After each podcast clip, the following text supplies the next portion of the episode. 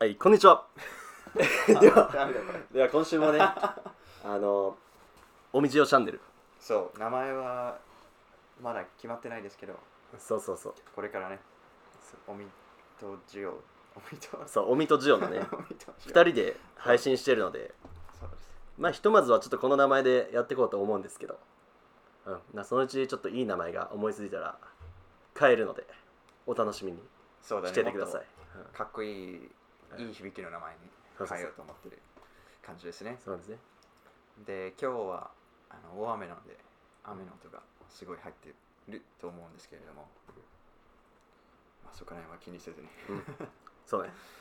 雨の音もね、結構なんかリラクゼーション効果とかあるから。そうだね最近寝る時とかも毎回雨の音のアプリ出しながあ、あ本当ら寝にてんだけど それは、めっちゃ好きじゃん、雨の音。そうむし ろあ、そうなの無音だと寝れなくなっちゃって最近あ、本当。そへえうで雨の音って結構ホワイトノイズみたいな効果がうん。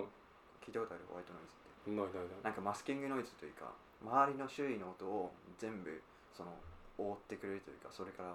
なんつうの守守ってくれるっていうと変だけど、例えばなんか昔住んでた家にない。うん。あのノーリッチの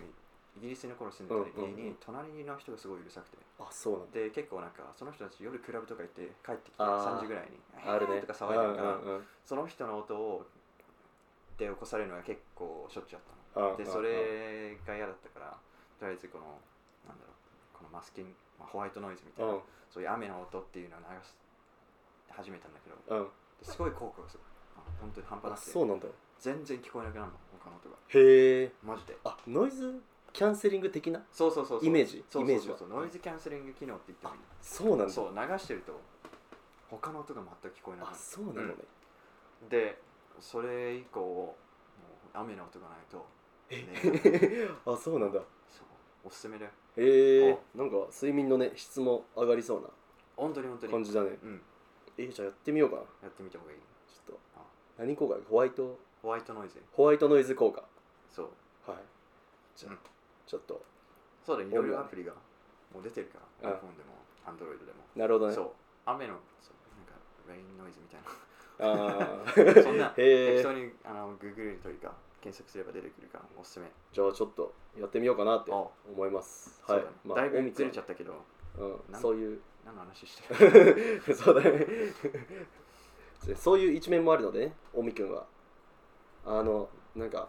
睡眠の質とかうん健康とかそういうことについても今後ちょっとねテーマとして話していければなといろいろ聞いてみたいなと思うのでそうだね、うんそういうの大好きだからうんうん今後もあいつになる かうん、うん、そうだね うんおいおい話していきたいと思いますよしで、はいじゃ今あ日のトピックはうん何かなジョー君今日はですねあのー留学について2人でお話をできればと思います、そうだね、留学って結構大きなトピックだけど、でもまあ2人とも経験したことがあるからまずそこの第2エピソードだけど話していこうっていうううんうんうんそうだねそうなんですね結構ね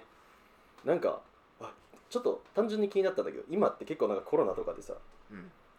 国に行きの行き来できないじゃんそうだ家からもうなんか出れなかったりするじゃんヨーヨロッパとかはさ、そうだね留学してる人どうしてんだろうね誰かいる友達でいや今はもうねいないけどでも絶対自分の大学あの早稲田大学の国際教養学部は大学2年生の時にそっか絶対留学をしなきゃいけないのでで今年だから留学してる人いるはずなのねその学部にあそれキャンセセルとかになったら本当にかわいそうだねルキャンあ多分これから決めていく人は確かにキャンセルになるけどでもコロナがそれこそなんか盛り上がりを見せたっていうとあれだけどあのちょっと本格的に家から出ちゃいけないみたいな状態になったのって、うんうん年明けてからじゃんそうだね年明けてからってもう留学行っちゃってるのよそうか9月からそう始まる9月からだからそうだよねそうだから留学中うんなんだけどそういう人は自粛してるのかなまあ自粛多分日本みたいに緩くないだろうからルールがそうだよねもっと厳しいしよなきゃいけないっていう感じだろうねうんでなんだっけ一人後輩大学イギリスの大学の後輩の日本人は、うんなんかずっともう出れないみたいなああそうなんだそうだねああのの人人ロンドンに住んでるけど、うんもうずっと家にいるみたいな マジかそうだね多分、えっと、授業もオンラインになってでもうすぐもうあれじゃんイギリス、うんテストシーズンになるじゃんああそうかそうか7月だったうんうんらうんだからテストもオンラインにできないかっていうのを大学あはやってるんだへ試行そうい錯うこと誤してるみたいでえそうだねわあそうなんだそうだねいやーなかなか大変な時期ですけどまあ多分まうんまたコロナもねうんそのうち落ち着いてまたこれから留学を考えてる人とか留学もともと行きたいって思ってる人とかも結構いると思うのでちょっと僕らがねうん経験したこと、まあ、2人とも留学イギリスに行ってるんですけれどもそれぞれあの留学行くまでの経緯とか留学のタイプが違うんですよ。そうだねね。うん柊はどんなどんな留学だった俺のはえっとまあでもエピソード1聞いてる人がいたらそれでわかると思うんですけどエピソードうん1で話したのはそのもともと日本の高校いてで日本の大学ちょっと入ってうんですぐ退学してうんイギリスの大学に正規入学したんですけども、まあ、それに対してジオがあ俺はあのーまあ普通にうん高校受験あ高校受験して、まあ、大学入ってでその大学の中に、あのーまあ、交換留学プログラムがあるので、まあ、それを使って、まあ、それを使ってというか、まあ、自分の学部は国際教育学部だったから、まあ、そもそも留学必須なんだよね行かなきゃいけなかったそう行かなきゃいけないっていう状態だったんだけど、まあ、プログラムとしてはあのー交換留学うんそして、えーまあ、1年分ですね1年分のカリキュラムを、えー学びに留学をしたっていうような感じですねそれもでもいいよね1年も行けるっていうのは、うんいやそう、ん、すごい、俺も大学受験してる時は本当に国境とかうんあとはなんだっけなどっかあでも国境ぐらいかそういう義務なんだって他にあるっけ、えっとね他はあるのかないや義務ってなってるところはないよねほとんどないかなって思うんだよね結構、まあ、留学行きやすいよとかそういう学部はあったりすると思うけどそうだよねそうそうそう授業が全部英語っていうどこだっけそれ授業授業全部英語でやりますみたい ICU かな ICU だっけ ICU ははいもうなんか、もうキャンパスの雰囲気からもうアメリカの大学みたいな感じだからあそう行ったことある行ったことあるあの実は高校生の頃に、あの一時期目指してたねあ ICU がいいなと俺もちょっとあ本当実は受験して怒ったけどあそうなのそうええまあ、あれ特殊だもんね受験の形式が そうだよね覚えてないけどさ、あうん、なんか図覚えて形るとかさなんていうの、えー、IQ テストに近いあーと思うんだよね、はいはいはいはい、そうだから自分懐もかしい高校生なの時にやっぱり受験するってなった時は基本センター試験の勉強とか、うんその私学の入試とかの対策をしなきゃいけないじゃんうんでも ICU を受けるってなると一つだけ毛色が違いすぎて確かにね、そこの対策をしてるともう他の大学受けれないからじゃあ ICU ちょっとやめようってなっちゃったんでねうん、そうだね確か俺もなんか他の大学の対策してるうちに ICU の対策結構うやむやになっちゃってああああでああそっかそ結っかそっ局かまあなんとか IQ テストだから勉強しなくてもなんとあかーまあなんじゃない確かのみたいな感じでそうかあでまあ普通に怒った うんなんかねちゃんとした対策方法ないかもしんないねあれはそうだねそうだからななんかね12回過去問を受けるとかうんあ結局 IQ テストだからされはねそうだねなんだっけで話してたのそうまあだからなんていうかなあのそ そのもともと2人はそういう国際系の学部うんとかまあえもともと何海外にあ行きたいあごめん行きたいってなったのはいつからだったの行きたいってなったのは多分高校23年生の時にえっとその時通ってた今有名になったあの武田塾うんうん結構 CM とか宣伝であるねやってと思うんだけど武田塾確か今サンドイッチマンがなんか宣伝担当みたいになってるあそうなのそうそうそうそうでその塾行っててその塾であった講師の伊関さんうんっていう人がへ当え時明治に所属してたんだけど、まあ、その人も今なんか明治でやっ確か小学部だったのかな小学部で勉強してた内容があんまり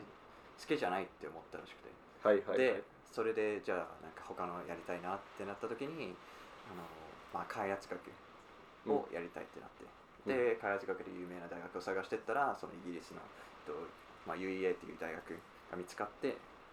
えっと、そこに行くことになったっていうその過う程ーをんまるまる教えてもらって武田塾に行ったなるほどそうなるほどそれであそういうのもありだなっていううんうふうにん思って、まあなんか1年2年よりも結構丸々4年ぐらい行きたいなって思ってたから、じゃあもう高校卒業してすぐ行けるかなっていう感じうんうんででもう正規っていうふうに、うん、でもやっぱり結構悩んああでもやっぱ悩みあるよそりゃね慶応受かっててまあ本当に結構ある程度いい大学だからうんそこに行っても全然いいわけだしうんでむしろか海外に行くってのもすごいいい経験だし、うんうんで決めきれなかったから高校卒業した時にでじゃうんじゃあとりあえずまあ慶応受か受かってるからとりあえず入学してうんでまあ海外にその行くのは行かないか、うんもうちょっと時間まだ決めなくてもいいかなっていう感じで、で入学したけどもう最初のなんか23個授業を受けて本当につまんなかっあたあ憲法の授業日本なるほ国ど憲法そうか法学部だもん本ね当につまんなかったであーそうなんだそうだねあうのん一クラスうんうん早稲田はどうか知んないけうどん本当に人数が多いじゃん生徒100人ぐらい詰まってるじゃんそうだね大きい授業はそうだねそうでけ後ろの方にちょっと座ったんだけど最初の授業にもう生徒のなんだろうな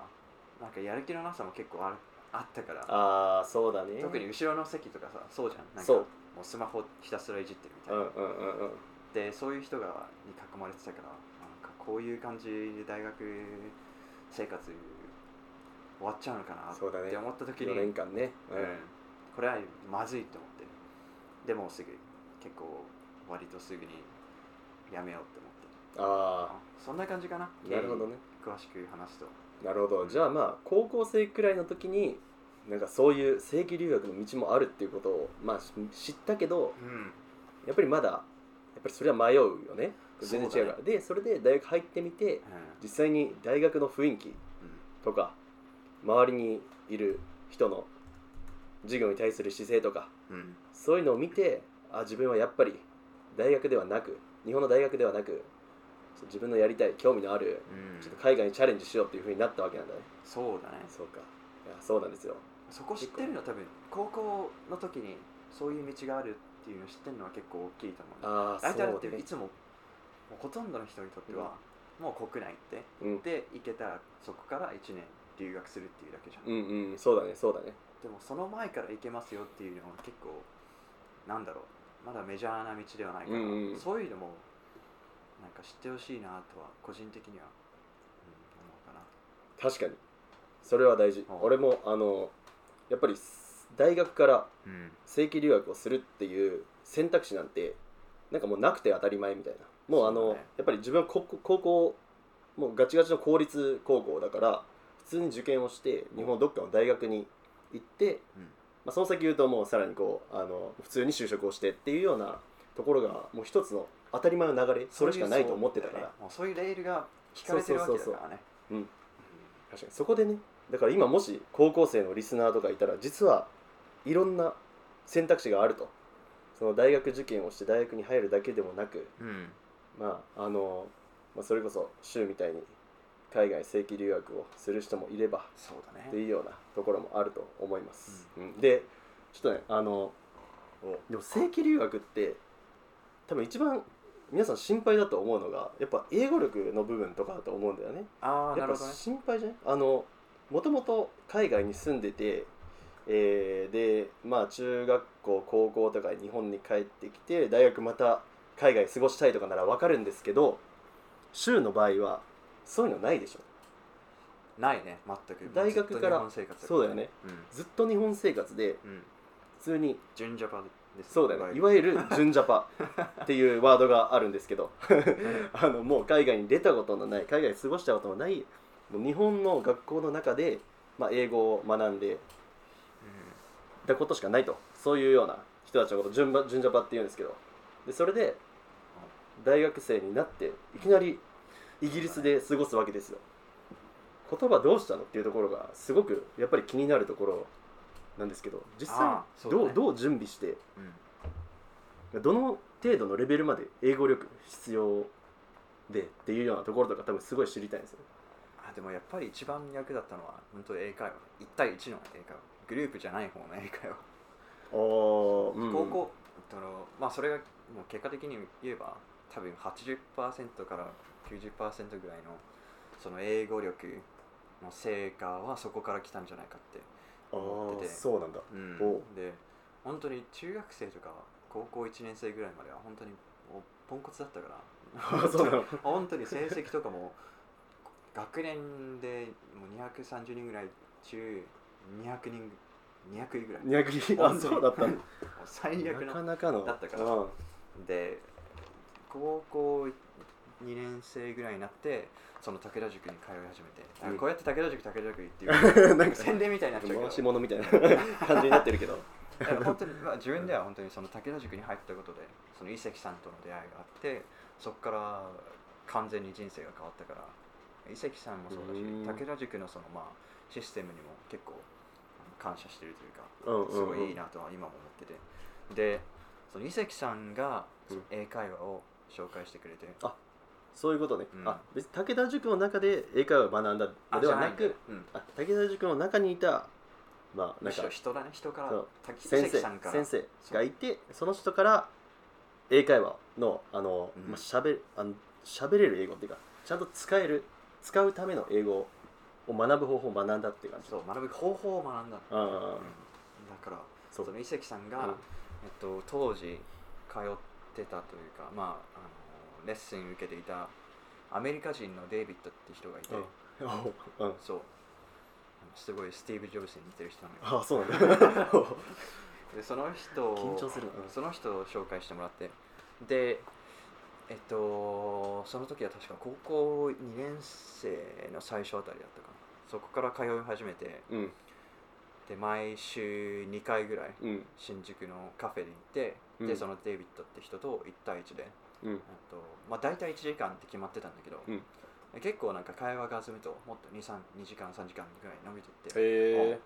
で優しいからそのそういった伸びた時間は別に1時間の料金でいいよー、あ本当うん優しいねそう だねでそういおう得セッションが結構あったから割と、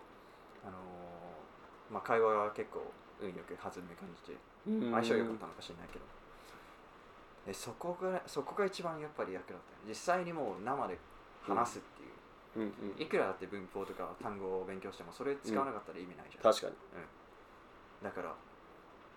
そこだねやっぱりだから勉英語を今勉強してる人は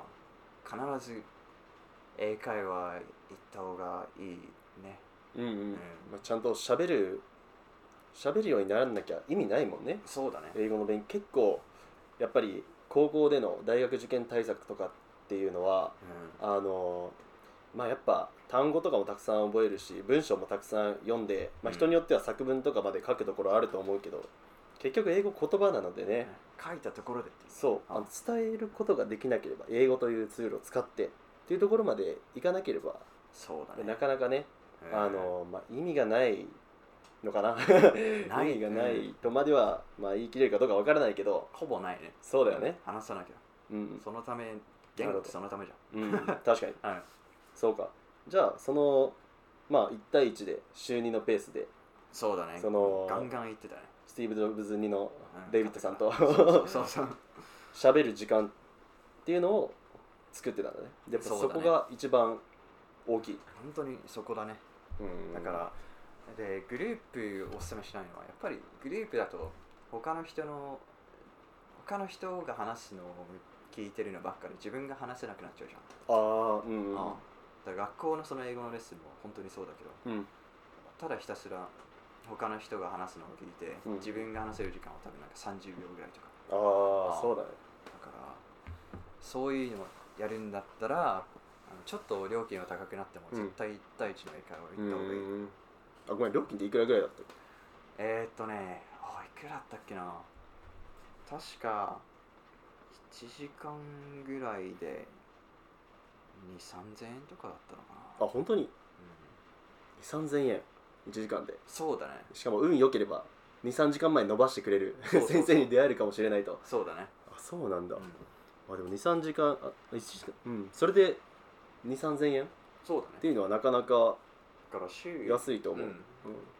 だ週2回ぐらい行って、うんだいたい4000まあ5000円ぐらいなのかなうんうんでちょっと人気のある人だともっと高くもっと高くなるのかなあそうなんだ、うん大体なんかいやえー英語のそういう教師探すウェブサイトとか見てると、なんか綺麗な女の人とかあ すごい料金高いのそういう多のあ分る人気があるだろうからあーだから1時間本当もう4000円5000円ぐらいとか 闇ですね英会話の そうそうそうワンオンワン英会話の闇ですねそれはで結構なんかおっさんとかの先生だとあんま人気ないのか知れないけどちょっと料金低めなのなるほど じゃあそこ狙い目かもしれそこな狙いい目ねかもしれない本当に本気でこううん英語を喋れるようになりたい留学をしたいっていう人はやっぱそこが結構そういいかもしれないねそういう人だと、まあ、ない人気ないのを裏返すと暇という か、まあ、時間なるほもっどと時間があるっていうそうこかとだからそううんいうそういうのがあるからこそ延長もできるああなるほどでそれで、まあ、アウトプットの機会を増やせるそうそ,、なんだよまあ、そこが一番大事だもんねだからいかにその話す時間を増やすか話す時間を増やすか、うんこれが一番大事なんだね、そううん、いやでもさあの話すまでにのインプットあるじゃん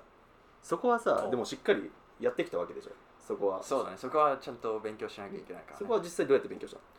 そこはやっぱあれだね武田もう一回言うけど武ああ田武田塾塾 塾で完全回し者、うん、 塾うんで、えっ、と、ちゃんと、なんだっけな、システム英単語っていうの使ってて、知ってる、うんうんうん知ってるあ俺は使ってなかったけどよく聞く単語帳だねそうだね、それで単語勉強してて、文法は、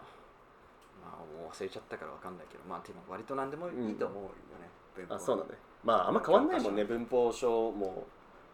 文法書に関してはあまり変わらないと思う、そうだね、どれも文法をちょっと勉強して、でも、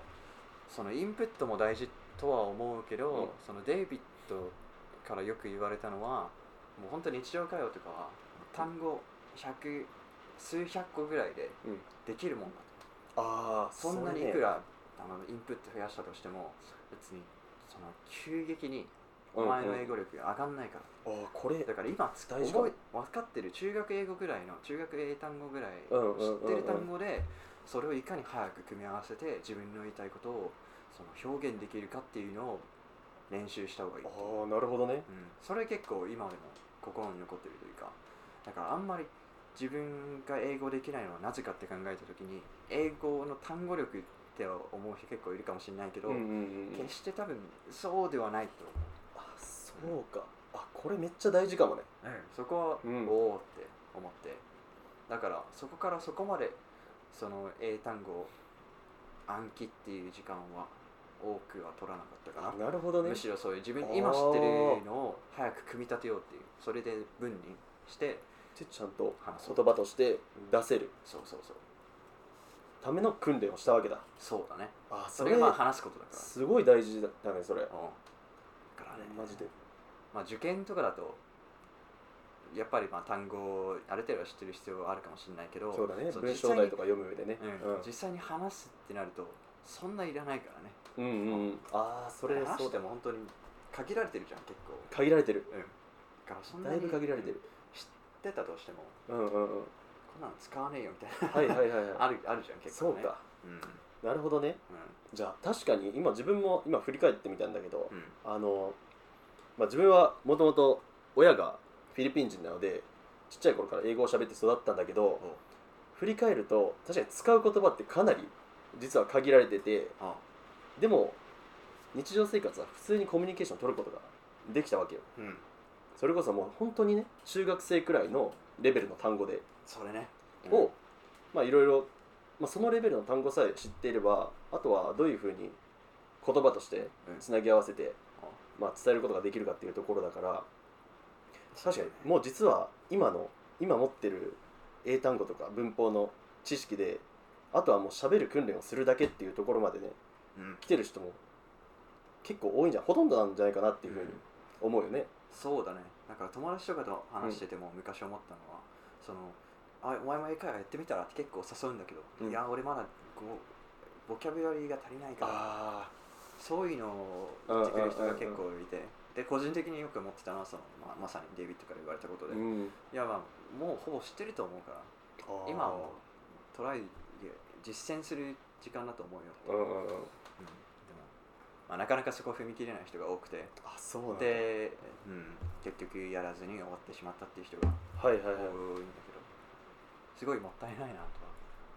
あそういう感覚なんだねうん実際にそのそう1対1で英会話のアウトプットをまあ早い段階からそう始めた身とそうしてはだねうんもうみんなもう始めちゃえばいいのにそうそうそうそうアウトプットの量さえこなせばそう喋れるようになるんだと、なるほどいやこれマジで大事かもそうだねうんそんそのほ本当にその一点かなただ、うん話す時間を増やそうっていうそうかそうかそうか あそれでまあ話せるようになってうんまあそれでまあ留学を迎えたと、そうだねうんえでも留学行くためのさいテストとかっていろいろあるでしょあったね俺らはあのイギリス行く人は IELTS ってテストを IELTS 受けなきゃいけないねうん、なんかいろいろ英語の試験 TOEIC とか TOEFL とかあると思うんですけど、うんそこでイギリス留学用のテストとして IELTS ってやつそうがだねあるんだよねだからもしイギリス留学をけいあのに行きたいとかって思ってる人はうん早い段階からそれは認識した方がいいかもしれないですね、そうだねうん、じゃあ IELTS の対策はまあやったんだあ IELTS 対策やったね、うん IELTS 対策はなんかした IELTS 対策あー自分の場合はでも割とやっぱり大学受験とかで文章題とか、まあ、単語とかはのある程度ベースは整ってたからそうだね IELTS の過去問を、そまうあ、だひねたすら、まあ、ひたすらそうだねそういうの売ってるじゃん言ってるね全8回9回とか過去問あが懐かしいあるあったうねん、、そうだよねあのいや青それいを薄い差しあそうそうそうそうそうそう、いやそれを、まあ、何回か解いたっていうぐらいの対策かな俺も昔あれ大量に買い占めて、あそうそなんれだをひたすらやってたけどはあまあでも、うんどうなの、うん、それぐらいしかできないのかなと思うけど、うん本当にめすごい受かりたいっていう気持ちというか結構焦ってる人は IH 対策用の、うん確か教室みたいなあ教室とかのもがあああるるんだよね、そうかあるのか、えまあ、あるだろうねえで俺がイギリス行く際に使ったエージェントがいるんだけどうんうんその自分が自分のやりたい、まあ、勉強したい科目とどこの大学がマッチングしてるのかいいマッチングなのかっていうのをあの自分の代わりに調べてくれるエージェントそういうエージェントいるんだそうそうそう、へまあだえから本当に転職転職エージェントねえみたいなもんで同じだねそうちゃんとマッチングしてくれるっていうでそのエージェントがなんだっけ SIUK っていうんだけどへでえそこがそのエージェント SIUK かつ英会話レッスンみたうんいなうん IELTS 対策の英会話レッスンとかそういうまあ文法レッスンとかいろいろやってると思うんだよへ今え、だから本当に多分高いけどレうッスンん、が高そうだね、すごい焦ってる人はそういうの使ってもいいかなって思うう、ん、う確かに留学先決めるのって本当ね難しいからね んなんそそこかだよねなんか自分もあのまあ最終的にはそのイギリスのねあのイーストアングリア大学っていうところにはうんまあ決まったわけなんだけれども、まあ、どうやなんか別に第一志望だったとかっていうのは全くなくて最終的に行き着いたのがそこだったっていうふうに決まったんだよねでどうどう決めたどういうふうにあのあー絞ってった俺は本当にもうそう気そになるの伊関さんからの影響が大きあーやっぱ大かきいらね伊関さん今度呼びましょう伊関さんう伊関んさん呼びましょううんで伊関さんと勉強したい内容っていうのもある程度かぶってたからその途上国の開発、発展に関する勉強、で伊関さんからそういうふうに「あこの大学イイースタンミレ大学本当にいいんだよ」って言われてたから、うんうんうんあじゃあそういうことならそこに行きたいっていううん思って、うんあんまりもう本当考えなかったからそこまで、んそうだねぶっちゃけねそうだ結ね構厳しいよねそのなんか こんなね全世界いろんな国がまず選択肢としてあってその中で何を学びたいかうんっていうのを決めてってでその学びたい学部に特化した大学もなんかもう死ぬほどあるしそうだねだから最終的にどういうふうに決めていくかってねなかなか、まあ、そういうまさに紹介受けたり、うんまあ、流れで決まってったりみたいなのは正直多いかもしれないそうだねねしかもそこもう高2ぐらいだったからその時点で結構なんかそんなゆっくり考えてる時間もなくて早く応募しないとみあーたいそなっかそっかそっかそっか、うんそうだねで実際そのエージェントからもあの実際最初初回行くと、うんうんエージェントのあのしょ職員の人からうん「あじゃあどういう科目勉強したいんですか?」って最初に聞かれてであ「これこれ勉強したいです」って言うと「あじゃあこのイギリスだとこの大学この大学この大学がそれで強い部門あの強い大学ですからうんそこに応募したらいかがですか?」っていうふうに言われて、なるほどねうんもうそれだけででもう書類の手間とかは全う部んあっちがやってくれるから、うん個人的には本当に親のサインとか、まあ、うん未成年だったら親うんうのんサイン、うんとかあと自分でなんだっけなパーソナルステートメントって書いたわあ書いてないねあ何そうそれパーソナルステートメントっていう、えー、とイギリスの大学に入るためにはなぜその大学に入入りたいのかっていうああの、まあ、論文みたいなもんなんかなある意味そういうのは書かなきゃいけないんだけどそれ自分で書いてうんで、えっとまあ、添削してもらったりうんとかなんだけどうんうんそれぐらいかな、うんあそうなんだえそれを待ってそれを高校生の段階からあ待ってからえっとその転職エージェントにサポートをしてもらってたっていうそうだね高校生高校生の時にサポートもらってそれ高3ぐらいの時にそうかそうかうんあそうだねーじゃあ最初え待って最初、えーじゃあイギリスに行きたいですから入った国国はここに行きたくてで、うんえー勉強したいことはこれですで絞られるって感じそうた多分勉強したいやつから絞るのがいいんじゃないかなって思うああ、そうかそうそのか国限定に学びたいことねうんあでもどうだったかな割と結構同時に考えていったかなその国そうどかこの国かあと勉強したいかの2つうんうんの柱ででまあほとんどの人にとって今人気なのは例えばなんか、まあ、アメリカイギリスカナダとかうんうんオーストラリアもあるのかな最近はうんうんであとヨーロッパの諸国があると思うんだけどうんうんまずアメリカはは正規留学となると半端なく高い、ああそうなんだうん、学費がどのくらいえ多分数百万数百万うんでまあ日本だと1年で100万円ぐらいでしょ確かそうだねだよね多分1年で数百万ぐらいする1年でうんあもう200万とか300万円とかそう、まあ、大学にはよるだろうけどあーいい大学行くとなるともう半端ないねそれは学費だけでだよねそうそう学費だけで学費だけで2300それ万ぐらいになるからそれさかららに生活費生活費とかを考えていくと、うんそうかでそれを考えるとお金的にはうんもうアメリカの全大学もう却下ってなるじゃんうんうんうんでじゃあ他はどこいいってなるとまあ個人的にはイギリスも結構好きだって思ってるしでイギリス行きたいってなってイギリスだとまあ学費もうん日本と同じくらいだし、うんうんうんちょっとちょっとだけ高いかなあの留学生料料金とうんイギリス生用料金が分かれてるから、イギリス生イギリス人はもう間違いなく安いけど、うん100万円ぐらいだけどうん、うん留学生は確か140万とかになるのかな1年で少し高くそうだねなるよねそうそうそうう、んうんでもアメリカと比べたら全然安い方だったから確かにでじゃあイギリスにしましょうってなってイギリス内でどのその開発学どこが一番いいかって考えたら、まあ、UEA とかあとはどこだろうマンチェスター大学とかいろいろあったけど、うんうんうんあったねあったね、うんまあ、そういうとこから選んで結局 UEA にしましたっていうああ感じでそういうふうに変わってるんだね、そうかそうかじゃあまずね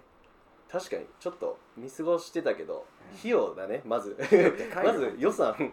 そこをまず検討して全然国によってかなり料金が違う料金というか学費が全然違うわけだから、うん、そこで、まあ、ある程度のどの国になら、えっとまあ、留学行けるのかっていうのを絞ってでそこかららでその絞られた国からじゃあ学びたいことは何かうんっ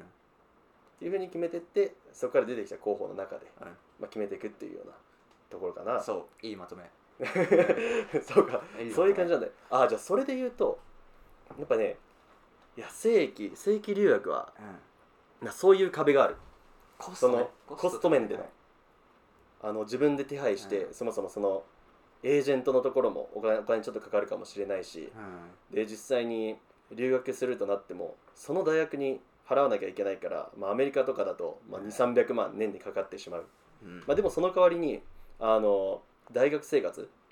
ほぼ全てをそこで過ごすことができるっていう、まあ、かけがえのないこう経験を得ることができるので、うんまあ、そういう費用面を検討した上でも4年間過ごしたいっていうような経験を得たいならすごいありかもしれない、うん、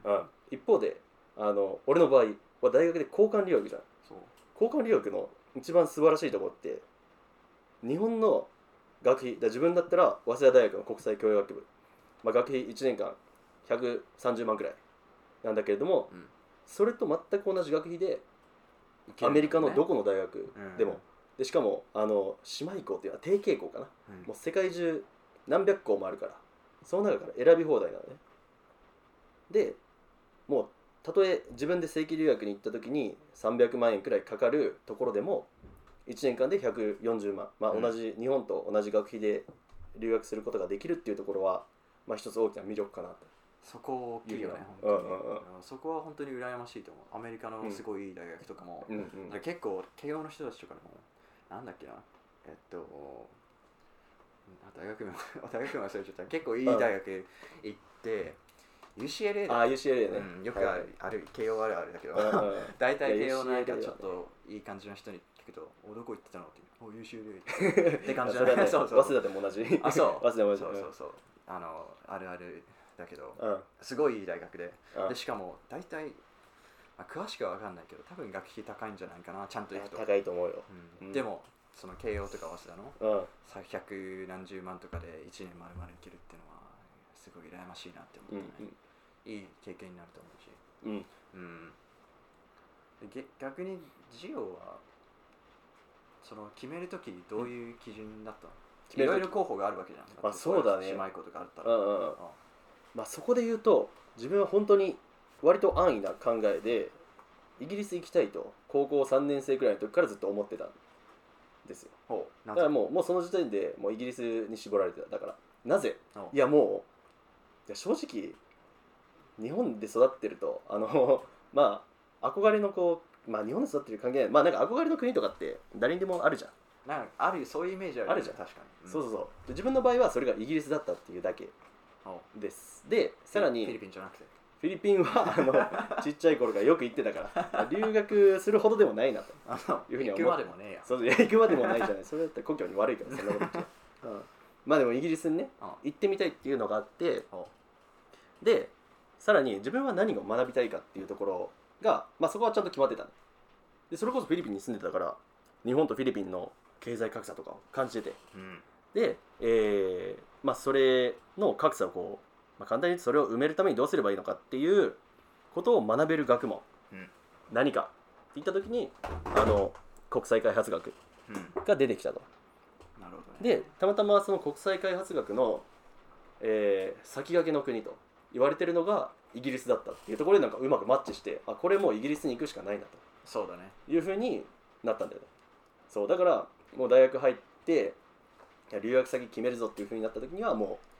うイギリスの中の国際開発学が学べるところどこかでいくつかやっぱり候補が結構出てくるんだよねやっぱイギリスだから国際開発学が結構盛んだから、うんで、えーまあ、とりあえず、えーリストアップしてで自分の場合はそのプロセス留学行くまでのプロセスはもうとりあえずこう行きたい大学っていうのを、えーまあ、自分で選ぶまず選ぶでそれぞれの大学にこう必要な基準点みたいなのがあるわけようん大学の GPA それこそ大学1年生の、えー合計の,、まあ、大あの留学行くのが大学2年生の夏からだからその前までの成績だよねうんで GPA が例えば3.0以上ないとほう応募資格がないとかあそうなんだそうっていうのがあるんだよねあんまり日本のそのグレードのシステムにあのなんつうのうん知らないんだけどうん結構それは厳しい基準なのうんそうだやっぱ GPA が3点まああのマックスが4あで,、え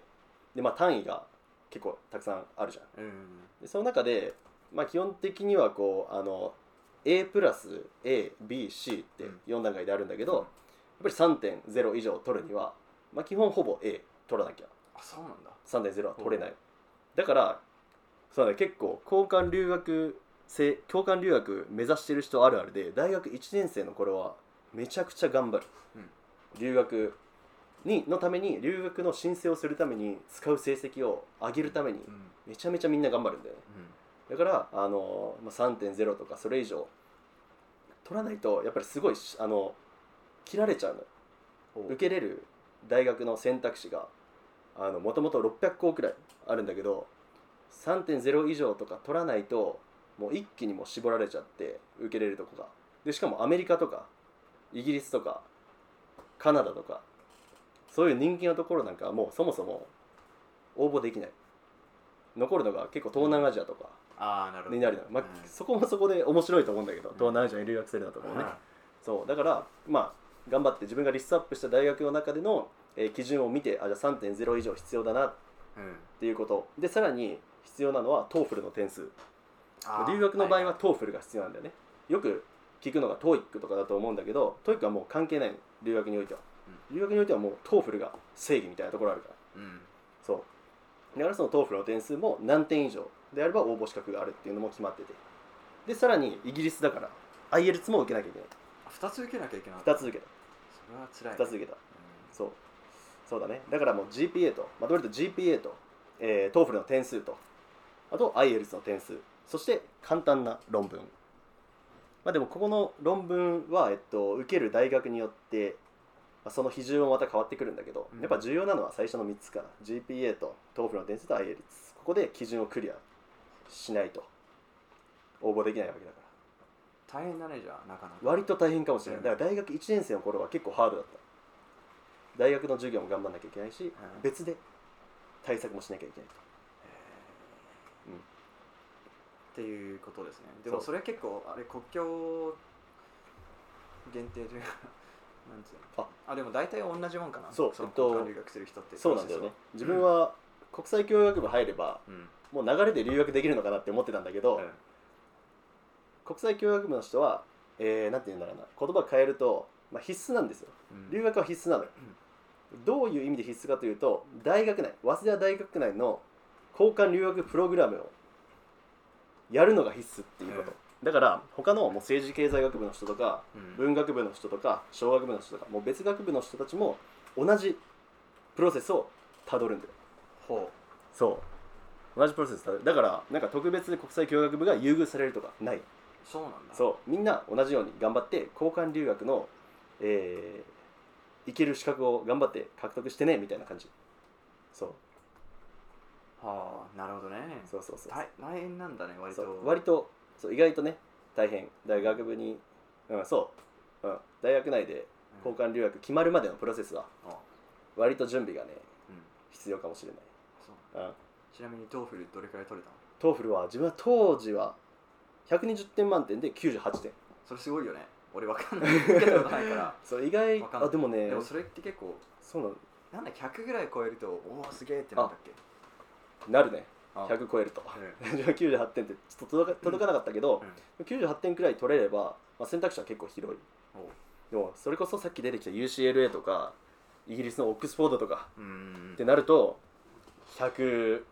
点以上は必要になってくるのかなっうんていうレベルだね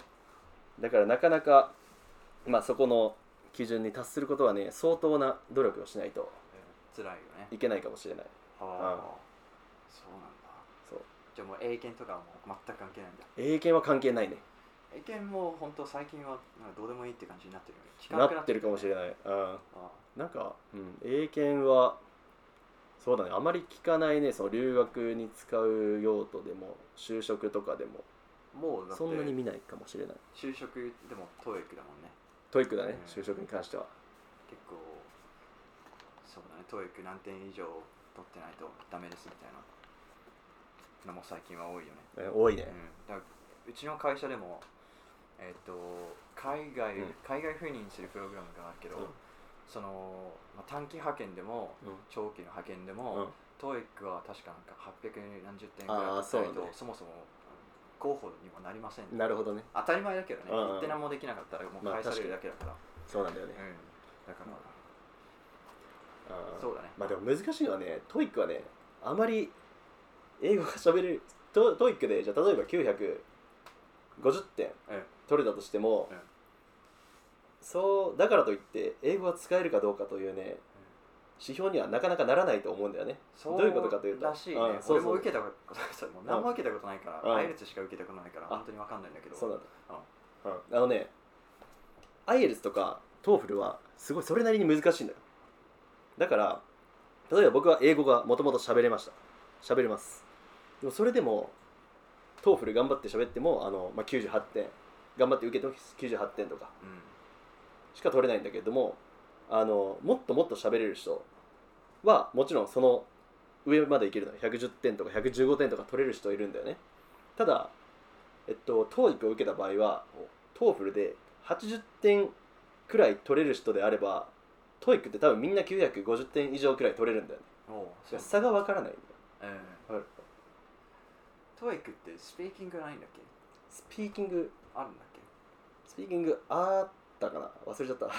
けなんだっけ、うんなんか最近変わった変わってないみたいなニュースがあったような気がしないでもないんだけどな、うんあー全然思い出せないまあ、スまあでも確かねあ,、うんあったのかなあったと思わあうそう、けどなんかトイックは結局あんまり差がつかないうん差がつかないじゃあ表現が難しいなそう、まあ簡単に言うと、えっと、例えば自分の同じ大学国際教養学部の人たちはみんなあの950点以上とかが当たり前だからあの英語力にこう差があっても結構差がある人でもだからすごいネイティブの人とあの頑張ってトイックを勉強した人2人とも990点取れちゃうっていううんことだよね、分かんないんだよねそうそうそうそう、うんその先以上が測れないからっていうそうだよねなんでそれでだからトーフルにしないんだってかんたまあにあ思うけどそそうれはなんでだろあうねのねテストの内容を見れば分かるんだけどほあのトイックの場合はやっぱりビジネス英語がメインでうあそうなのそうビジネスでよく使う、うんえー文章が出てきたり文法も出てきたりなんだけれどもほ一方で TOEFL はほあの論文学術論文アカデミック系な感じアカデミック系あそういうことなにんだ焦点が絞られてるんだよねうんだからその長文の内容もうん